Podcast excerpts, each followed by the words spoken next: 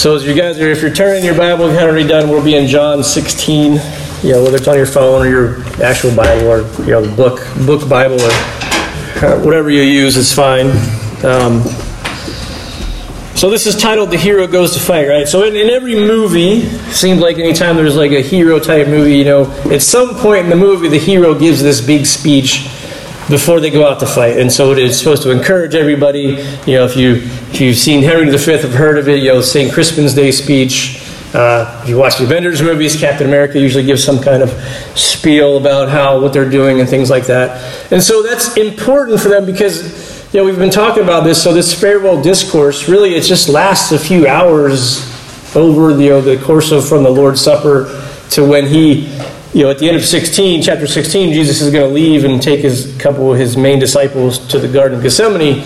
So this is kind of the end of this speech. So this is only, you know, a few hours or less of speech stuff that he's going through. Now we're going through it a little slowly uh, to, so we can understand and break all this stuff down, but that's really what this is. And so he's here comforting his followers because he's getting ready to go die. We, you know, we know that as we're on the other end of the story. We know it. John, you know, John wrote this many years after, so he knew, he knows what happens now. But when this was really happening, he didn't know what was going to happen. Just like Peter and everybody else, they didn't know what was going on. They didn't really understand when Jesus kept saying, "My time has not come," and now all of a sudden he's saying, "My time has come." Like, wait, what happened here? What is, you know, what's going on? You know, we, we know we're here for the Passover, all this other stuff and they, they were, I think, they, I think some of it, they still were trying to take it as he was going to do something and sort of maybe overthrow the Romans or do something against the Romans kind of thing, right? So he was, they were kind of looking and trying to figure out what he was doing. So he's giving them breadcrumbs, and now he's getting very explicit as he gets towards the end of this. And so we see this and we see this this farewell and again like i said kind of at the very beginning this is the good news this is like the great this is the best news and, you know, 1633, as, as, as God would have planned it, I think, honestly, uh, I got all these bulletins from the Nipomo Church, and, and luckily, as, as it was, this was one of the ones in there. And I found it. I'm like, sweet, this is this week. Right? So this is right on here. I have overcome the world. That's the main point. Jesus has conquered the world. You know, verse 33, circle it, underline it, tattoo it on your arm, whatever you got to do to remember that as we live our lives, Everything's already done. Jesus has already beat, he's already beat the world. He's already beat the prince of the world, you know, the devil, all these other things. Now we have to live here. We'll cover this in a few minutes. Right? And we even have Revelation where we know how everything turns out. The world goes back to the garden the way it was intended, the way the book started. Right? So we start with the garden and the tree and the river. We end with the garden, and the tree, and the river, and we're all of God's people are there with him. Right? That's the best news. And not just, oh, look, we get to go through heaven, we get to get into heaven. There's so much more than that. We get to live with God. Heaven just happens to be the place, or the new heaven, new earth just happens to be the place we're at. But we're with God no matter where we are. If we're with God, we're, we're good. Right? That is what it is. We're good. And so we'll go ahead and read uh, John chapter 1 or chapter 16. We'll go down through down to verse 11 and we'll go through the rest of it. And so this is what John tells us. This is what Jesus is saying. These are his words, right? So I have told you these things to keep you from stumbling, verse 1 says. They will ban you from the synagogues. In fact, the time is coming when anyone who kills you will think he is offering service to God. They will do these things because they haven't known the Father or me. But I have told you these things so that when their time comes, you will remember what I told you them to you. I didn't tell you these things from the beginning because I was with you. But now I am going away to him who sent me, and no one you, no, not, no, not one of you, excuse me, asks me, Where are you going? Yet because I have spoken these things to you, sorrow has filled your heart. Yet because I have spoken these things to you, oh, excuse me, nevertheless, verse 7, nevertheless, I am telling you the truth. It is for your benefit that I go away, because if I don't go away, the counselor will not come to you. If I go, I will send him to you. When he comes, he will convict the world about sin, righteousness, and judgment. About sin because they do not believe in me. About righteousness because I am going to the Father and you will no longer see me. And about judgment because the, na- the ruler of this world has been judged. Right, and that's verse 11. And so, again, to reiterate, uh, the main idea is that Jesus has conquered the world. He does this, or he conquers three different enemies, we'll say, in a sense. So, he conquers his enemies, of the people who are persecuting him and his followers. He conquers sorrow. So, the middle, the middle chunk there, verses 16 through 24. And, and, and lastly, he conquers the overall world of what's going on, you know, and that's now and future, you know, eschatologically. Every, every knee will bow above and below. Everybody, everything will bow. That's what Ephesians says. Paul says in Ephesians, right? So everything will recognize who God is, who Jesus is at the end, the last day. Whether they like him or not, whether they agree with him or not, whatever it is, everything will worship him. Everything will recognize who he is for who he is, for the, for the king that he is. So this first part of chapter 16, we could have, I thought about it when I was doing it last week, because I always kind of read ahead to see, because the chapter breaks are where they are. I've said this before. The chapter breaks are where they are, but doesn't always mean that's where they necessarily should be in the storyline if you read it, right? So when you're reading things, the chapter breaks make it convenient, but really this part goes exactly with the back half of chapter 15, right? So at least these first 11 verses, probably. They can go, they could have been stuck in 15, and you could have almost started chapter 16 and verse 12. Not sure exactly the guy, I forget who the guy's name is, but he made all the chapter breaks, and that's just stuck. So that is what it is, right? But when we're reading this, just remember that if you're reading your own personal study, don't just stop because like you want to read that. Read the topic, read it topically in a sense, not not chapter number wise. Right? And there's nothing wrong with it. It's not like a fallacy or the wrong thing with the Bible. It's just the way it got broken up just to make life easy, right? But this whole line of thought goes with the Holy Spirit, so really that's what Paul, Jesus was talking about, so it could be stuck in the back half, and we could have covered it last week. But since we were doing the Lord's Supper, right, we, I kind of compressed everything a little bit for 15. But the other thing is that it's okay to keep talking about the Holy Spirit, right? We don't just want to skip over it because we should have done it last week. This is, he's an important part of the Trinity, he's the third person. So we need to talk about him as much as we talk about Jesus or the Father, right? It's all part of the deal. So in verses 1 through 4, right, he's Jesus is continuing on about the world being against us. And he warns the disciples that they are his enemies, right? These people are going to cut you off from the synagogue. If they arrest you, they're going to cut you off. The Jewish establishment wants to cut you off because that was a huge thing, right? Because what was the punishment? If you were a leper, what couldn't you do? If you were unclean, if you were a leper, if you were certain things, you could not come to church. Or if you could, you could only come to certain parts of it, you know, depending on what was going on. You were only allowed in certain places depending on how clean you were. So that was, they kind of used that as a way to say, well, you are not part of the club. And to the Jews, that's a terrifying aspect. Like, this is part of being Jewish.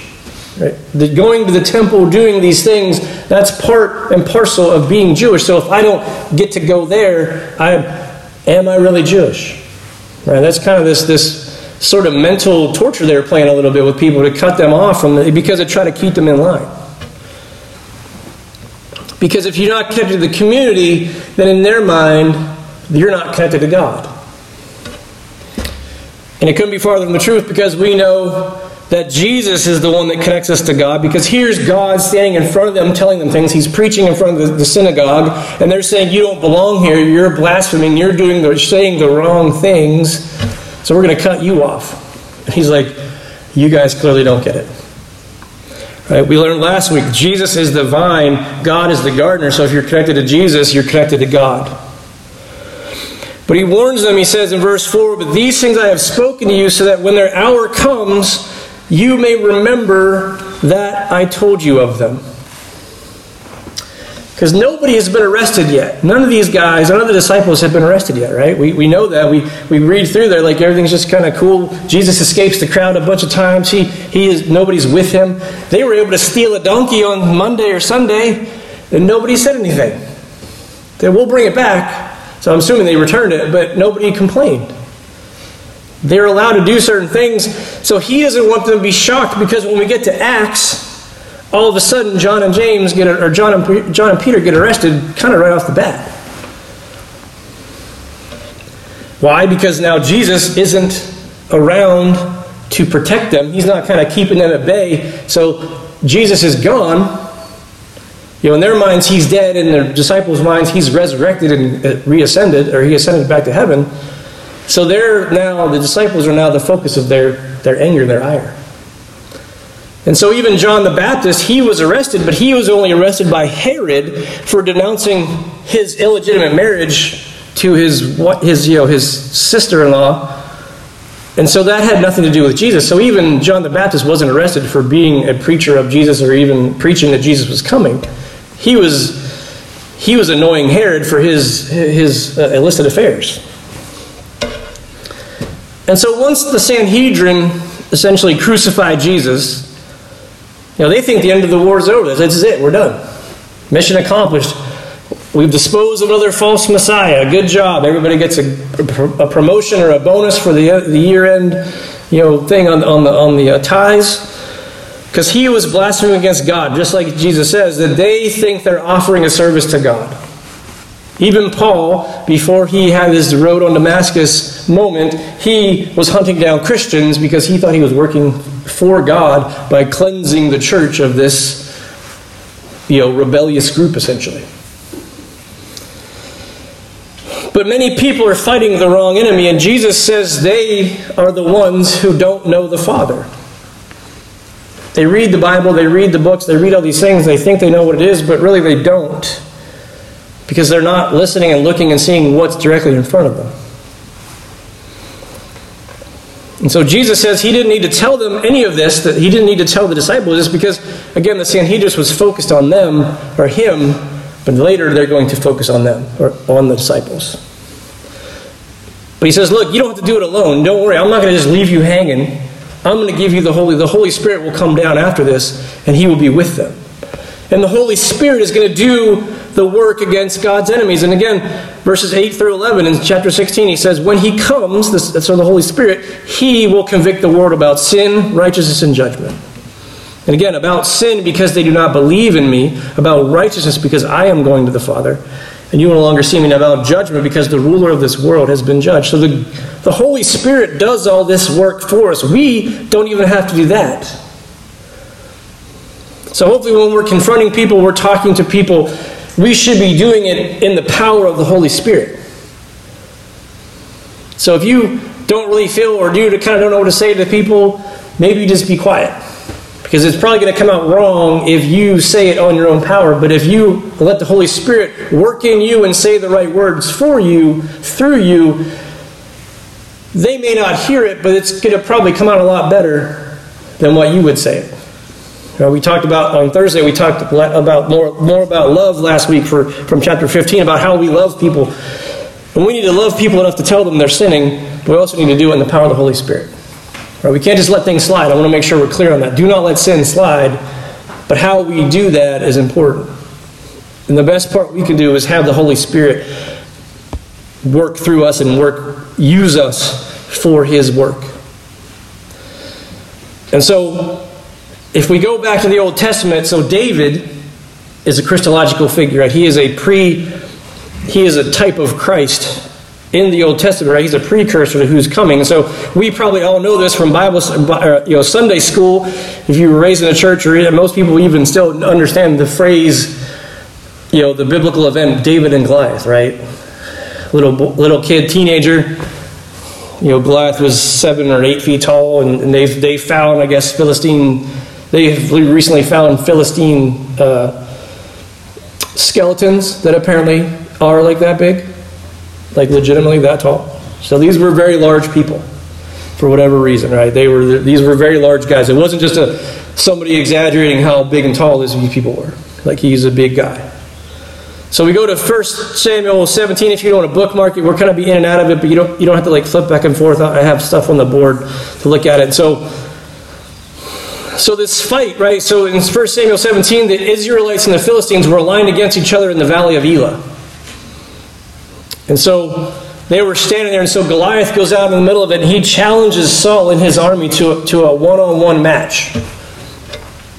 Right? He, he basically says, "Look, anybody who wants to come out here and fight me, if they beat me, we'll, we're loser, we lost, and you win, and vice versa." You know, it's kind of a kind of like Elon Musk did with uh, Putin, I guess, a couple weeks ago. He challenged Putin to a, a, an, an MMA match, apparently. Right? Because, because guess what? Only two people had to get in there and get dirty and fight. So it kind of makes sense. I don't have to waste manpower, thousands of people would be killed for, for, some, for a battle when we can just settle it with two guys. Right? But in verse 11 of 1 Samuel 17, verse 11, it says, When Saul and Israel heard these words from the Philistine, so Goliath, they lost their courage and were terrified.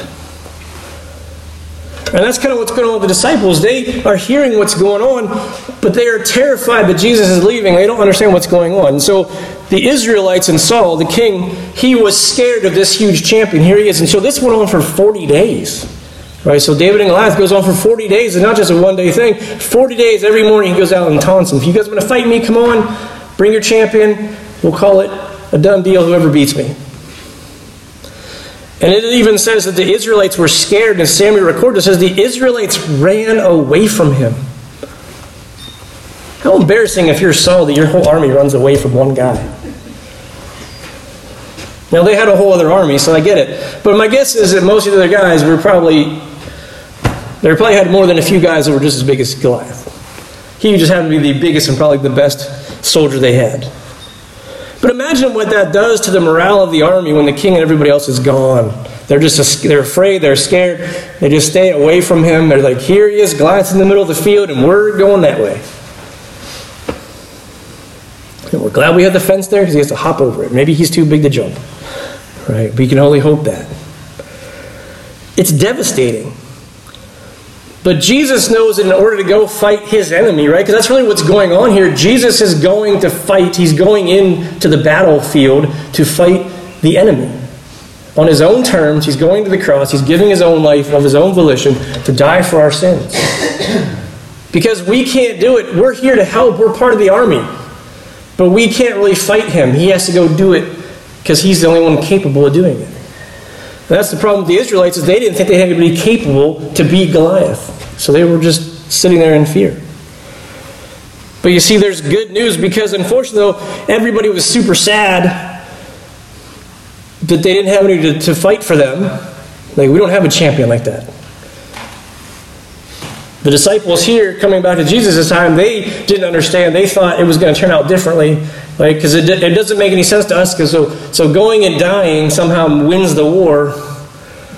It doesn't sound like it's a win right? It just doesn't make sense to us in our earthly brains the way things we work. But we're going to see in, in verse 16, we're going to see starting there that, that Jesus is going to conquer our sorrow. And so he says, In a little while, and you will no longer see me again. In a little while, you will see me. Like, what does that mean, right? They're like, He's going away, he's going to come back. I don't know, he's going off the groceries. I don't understand what he's doing here. He's going to come out and get and leave. And so He's like, I'm going away, I'm going to come back. But he's going to the Father, and the disciples are perplexed, right? They get stuck on this idea that Jesus is leaving. Like, wait, you're leaving? You're telling me you're going, you're not coming back? I don't understand. Dude, I said I'm coming back. What does that mean? He has an important job to do, and so he's teaching and he's healing, and so everything seems to be going well enough, and then anybody says, Hey, I'm leaving, all of a sudden they're super sad. So, verse 20 says, Truly, I tell you, you will weep and mourn, but the world will rejoice. This is when he's gone, and we know this is after he died. So this is Good Friday. So again, remember, this is the context of probably getting in the realm of, of 15 hours left in Jesus' life on earth here. You know, before he's crucified, somewhere in there, probably, I'm guessing. Right? So he, he doesn't have very long to live. They don't understand. So this is 15, 15 hours roughly. So the world's going to rejoice. You will become sorrowful, but your sorrow will turn to joy. Like, what? My sorrow is going to turn to joy because you're gone? And the world's going to be happy? I don't understand. Jesus was crucified. When, when that happened, the world rejoiced. Well, you read in the other Gospels that the Sanhedrin, the people who were standing there, the Pharisees, you know, they're like, well, if you, you're the Messiah, get off the cross. Right? If you're the Messiah, when they were giving him his trial, they were slapping him and saying, well, who hit you? Who hit you? Prophesy, prophesy. You know, all these things, they were tormenting him, they were torturing him. And it was so bad that only John stuck around for the crucifixion at the cross. They didn't, nobody else wanted to see him. Everybody else scattered. as was predicted by Jesus. The disciples were trying to figure out what to do. The world was happy because, again, they got rid of the false Messiah, the troublemaker. And the Romans were appeased. The Jewish people were happy. Everything was good. Only the people that were sad were, the, were Jesus' followers. But in verse 22, he says, So you also have sorrow now, but I will see you again. Your hearts will rejoice, and no one will take away your joy from you. All right, let me read that again, that part. I will see you again, and your hearts will rejoice. Again, he dies on Friday. But by the beginning of the week, right, Sunday, so two, three days, depending on how you count it, you, you want to count Friday, Saturday, Sunday, that's three days. He's back with them. And that's going to be the happiest. When we read the Gospels, we see how happy they are, right? When the women brought back because they ran back from the, from the thing because the tomb was empty. Like the tomb's gone. So what happens? Peter and John, probably John, we, we, we're pretty sure it's John, race to the tomb. And of course, John beats him because it's his book. So whatever. But Peter and John race to the temple, and they say in John 20, verse 9, he says, For they did not yet understand Scripture that he must, be, he must rise from the dead. But they were so happy that he was gone. Now, partly they were scared because they thought maybe somebody stole the body. But later, Jesus presents himself to them, and they are like over the moon. Because he's not dead.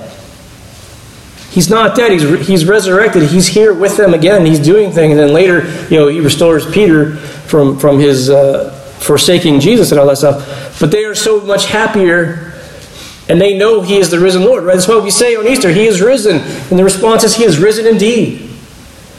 That is the best news ever because, just like the song says, our Savior lives. He didn't just die and we, we remember Him and, and worship Him because He's dead. We worship Him because He conquered death and He's alive. No other religion has that at all. At least the ones that are exist still in existence. And so we have, going back to Samuel and David, David brought hope to the army because here comes David walking in, you know, 15, 16 year old kid probably, He's going to walk out in this field against this giant of a man dressed in full armor. He's got his spear and his sword, all these other things. And David has his staff, a bag of rocks, and a sling. Five, five rocks. So he was super hopeful that it would only take five rocks to knock him down. Big guy like that with a helmet, you got to be pretty accurate with that thing. Right? So here it is. Let me say that for you so we kind of understand. This is kind of, you can read, read, read this Samuel 17. Right? They warned him. They, the people warned David because they're like, this guy has been raised from a kid to the time he's now probably 30 or 40, I'd, uh, my guess is, by this point, to be trained for war his whole life. And here's this kid who comes straight from the shepherd's field who had to be delivering cheese to his brothers. And he was wondering what was going on. And Saul even says in 1 Samuel 17, verse 33, he says, Saul replied, You can't go fight this Philistine. You're just a youth, and he has been a warrior since he was young. But you can't do it. It's impossible. We're going to lose. You're going to die. That makes us lose the war because that was the bet, right? That was the bet between if you. So you send somebody out. If you lose, we win. All your, we take all your people, all your land, whatever else. So this is a big deal. This isn't just he David loses the fight. He Israel loses the fight. But David comes back and says, "The Lord delivered me from the lion's paw and the bear's paw." Right? The kid has already fought off lions and bears protecting his sheep. How many of you would, would beat up on a lion or a bear when they're trying to attack get your sheep? I'd be like, yo, I got 4,000 sheep. That's just kind of the, the lion tax, right? This is just kind of the bear tax. Because, right, we we have mountain lions around here. We've all probably seen them or at least seen one that's hit or something like that. You know they're pretty big. Bears, like their claws are bigger than my finger, right? That's a claw. And there's five or six of them, five of them on there. Their paws are, that's one paw coming at your face. I'm, I'm not down with that. I don't know. And then when they try to at least help David out and give him some armor, you know, Saul's like, Here, wear my armor. And he's kind of clunking around like, no, this is. And if you ever put your, you know, your, one of your parents, when you were a kid, you put your parents' clothes on and just all big and weird. Right? It's that same thing. The armor was made for you specifically because it had to fit right. Because if not, it was gaps and anything else. He's like, look, I can't wear this. It's not going to work. He wasn't trained. He didn't know how to do it. So imagine the sorrows, the sorrow on Saul's face and, and what he's thinking when he's watching David walk out to go face Goliath. Right here he is, this, this kid walking out with a stick. He's got a little leather sling. He's got his little bag of rocks. He's, all right, I'm going to do this. He's probably just like, you know, I have to watch because I'm, I'm the king. I need to watch and see what's going on, but I really don't want to watch this. This is going to be over in like three seconds, and, and I'm just going to turn everything in at that point. Imagine the tension rising as Goliath taunts David. It's like watching a bad accident about to happen. I'm sure, and I'm sure the disciples like this in the next few hours when Jesus is arrested feel the same way. They had to watch as their Lord and Savior was whipped, beat. You know, he had to carry the cross through the, through the town, everything else, all the way to Golgotha. Imagine what they felt like. This is not a win. Here's this bloody, tired guy, thorn of crowns on his head. He's in basically what we would consider probably you know, like his underwear, essentially. I'm not mocking, it's just kind of what it is. You know, he's in a loincloth, essentially, it seems like. Trudging through town. They were just sad that Jesus was saying he had to leave them, and then the horror of all the other stuff that transpires, and what they think was the horror of, of what was going to happen with David as well. But the other end of it, the joy they feel when Jesus returns and presents himself to him is just un- indescribable. Here they thought everything was lost, and all of a sudden now he's back, right? And no matter how hard the world tries, we know that we are brothers and sisters to Jesus and we are sons and daughters to the King. And that is extremely important to understand that no matter what is going on in the world, that's who we are. That's where we sit in the world's hierarchy. Right? We are sons and daughters to the King. And the king will not deny you anything you ask in the Son's name. That's Jesus kind of throws it in there. But it's important we understand that because starting in verse 25, right, Jesus is going to conquer the world. So this is kind of the end of the speech. This is kind of that big rah rah moment, a little bit of the speech in Jesus' method. Because again, he's getting ready to go to the Garden of Gethsemane at the end of this chapter. But he tells the disciples that they are loved because they love Jesus. Jesus came to the world to make the world right, and now he was preparing to leave the world after he finished his work. Right? Because God loved the world. It's his creation. He wanted to fix it, so that's what Jesus came down to do. He came to fix it and make everything right, to erase the sin of Adam and Eve. As Jesus says, when his time comes, it's coming, right? And so, as part of this hour, the events that will follow these disciples, they're going to be scattered, and Jesus is going to be alone, just like David. Just kind of mano a mano. But Jesus says, I am not alone, for the Father is with me. How many times do you guys think that in your daily life when things are going on? I'm here by myself, but I'm not because God's with me.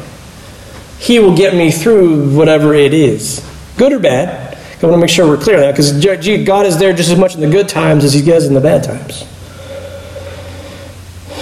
And so when David goes to meet Goliath in Samuel 17, verses 45 and 47, this is what David says. He says, David said to the Philistine, You come against me with a sword, spear, and javelin, but I come against you in the name of the Lord of armies, the God of the ranks of Israel. You have defied him. Today the Lord will hand you over to me. Today I'll strike you down, remove your head, and give the corpse corpses of the Philistine camp to the birds of the sky and the wild creatures of the earth. Then all the world will know that Israel has a God, and this whole assembly will know that it is not by sword or by spear that the Lord saves, for the battle is the Lord's. He will hand over you over to us. Imagine a 16 year old kid saying that. I come against you in the name of the Lord of armies. Because that's who God is. He's not just the old guy who sits up there and he's meek and afraid. He is the Lord of hosts. Right? When, when, when we sing the song, you know, heavenly hosts appeared, the heavenly host is the army of the Lord. That's the angels. They are there for battle. When we see it in Revelation, that's what they're doing. These aren't just a bunch of fat little angels running around on clouds playing harps.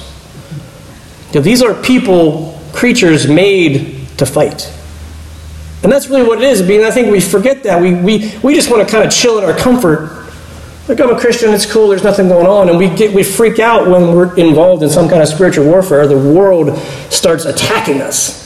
Like, wait, this isn't supposed to how it works. My life is supposed to be perfect. No, you're made perfect. You're living in the world that's not perfect.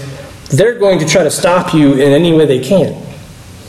So every day of your existence, if you're a Christian, is almost a fight. And we have to be okay with that, right? You have to be, com- be comfortable with being uncomfortable about this. But when we hear David's words, look at how many times he says and who he understands what's happening and his part in that. I'm here because of the Lord. The Lord put me here. God is the Lord of armies, the Lord of hosts, right? He repeats this phrase. He, right? God is doing the work to beat the Philistines. Jesus, God, did the work to beat the devil, to beat death. We didn't have to do anything. We get to ride on the coattails essentially because God has shown us grace and He has grafted us in, and Jesus went to die to beat death for us because of our sin.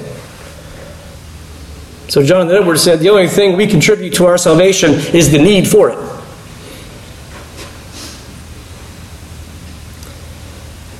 And we are in the army as much as the angels are. We serve the Lord. That's the thing too. That you know, the Lord, the Savior, and Lord. There's two. There's there's an and statement in it. Jesus is the Lord and Savior, so He's in charge of you, and He saved you. We like the salvation part. We don't so much like the Lord part so much. A lot of times because now I have to do what somebody says, and I don't always like to do that. From my personal experience, I am hard-headed, and we get pruned, just like in verse 15. When we get a little too, too big for our britches, there goes the, the gardener's shears, takes a little of that off of us, like, oh, that hurt. Yes, but it's for your own good. And so the good news, John 16, 33.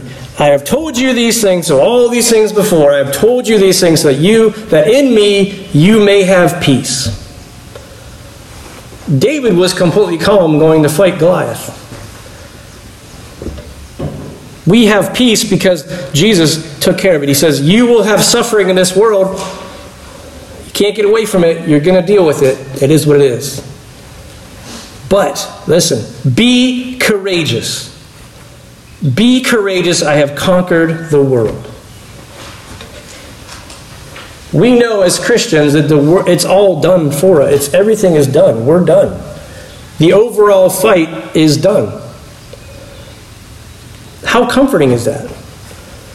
Now, just like David, and we're going to see it here in a second, David kills Goliath. The Israelite army goes and they go beat the rest of the Philistine army, right? So there was still a fight to be had. Just to make sure they didn't renege on their deal and say, well, we were never going to do that anyway. Of course, you probably know that. So we are going to be at war. The church is at war with the world because the world wants to hold on to what it has and take as many people down with it as it can. Misery loves company. The devil wants to steal as many people from God as he can to say, look, haha, I have more followers. And they're like, well, yeah, you have a third of the angels, you have however many people, and you're all in hell. That doesn't sound like a very nice place to be. And again, this is not to scare anybody, that's just the reality of what it is, of what we believe, of what's going to happen. But as the church, we want to save those people who God called to be his people. And again, they don't wear shirts. We don't all get jerseys and say, you're this, you're that, and so we know who to pick out of the crowd. It says, like, not yet saved, but supposed to be. So we can go right to them in Costco and go, hey, let me tell you about Jesus, and come to my church. We have to talk to everybody to get to the person that actually is supposed to be saved. We don't know because that's part of the process. That's part of the battle we fight to make sure that we save the people who are supposed to be included in God's plan. So, wrapping it up, and this is kind of the application as well. So, one, God enabled David to defeat Goliath, and this gave hope to the army and they were no longer afraid. All of a sudden, they were ready to fight. They ran out and, and killed all the Philistines. When few minutes prior, they were kind of hiding, and they're like, "What's he going to do?" I don't know. Let's. Ooh. Oh, that's pretty bad. I don't know, right? And they were like, "Don't watch." But he defeated it, so the whole army was was motivated. And that is just a shadow. That was a shadow of what was yet to come on the cross. That was what David did to Goliath, and that's what Jesus went, did for us on the cross. He went and fought the big giant of death, and he beat it. Because Jesus has conquered the world. So the prince of the world will face judgment along with all of his minions, whether they're fallen angels or fallen humans. And so in Jesus' death, he overcame death for us, and he gives us eternal life in the new heaven, the new earth. That is where we know we will end up. Again, we will be with God in that location, and at whatever it is, we will be with him because that's the good news and that's the point we want to have is we shouldn't care so much about getting into heaven. We care so much about who heaven who is in heaven with us. Or who we in heaven with. We're in heaven with god. And he is all sustainer of everything. Jesus redeemed his people and his nation. And so, since we are redeemed and we have seen we are seen as holy in God's eyes because of Christ's blood, we can rejoice. We no longer have the sin of saint or the stain of sin on us. We are washed clean. Right? Our robes are made white. And the lamb's blood causes the angel of death to pass over us, right? That's why, again, all of this is part of the plan. Passover was a foreshadowing of this week that we're talking about, this last week of Jesus' life, because he is the Passover lamb. The lamb's blood had to be painted on the door for the angel of death to pass over. If you have the lamb's blood on you, the angel of death will pass over. That is the whole point of Exodus. You know, eschatologically fulfilling this whole point of it, it was just a foreshadowing and a placeholder to get us to this point. We have been snatched from death's hands, and we have been placed into the hands of the Father. As Jesus said a few chapters back, once you're there, nobody can snatch you out. There is no leaving, there is no getting out of there. You may want to jump out, you may try to jump out, you may forget you're there, but you're there. You cannot lose your salvation. And so we can rejoice that Jesus has conquered the world, and that joy can fuel us as we go out to do the work of God for His glory. Just like David did, he said, God has done all this stuff, He's orchestrated it all. I'm just here as a implement of His work, and that's what we are. We're implements of God's work to glorify Him so He can be glorified and people can know who He is. So as we go out this week, right, think about that. Think about how, how joyful are you? Are you still afraid? Are you still kind of worried about everything? And we should rightfully worry about certain things. I'm not saying just like everything's cool. You know, we, we need to do our job here on earth as we live, but that larger part of our job is to tell people about Jesus. And that is the mission of the church. That's how we fight the enemy. Right. So as we go out this week, as we sing our last few songs, Right? Let's let's think how we can do that as a church body and as just individuals as well. All right, so let's go ahead and stand. As the band comes up, we'll transition to the last two songs.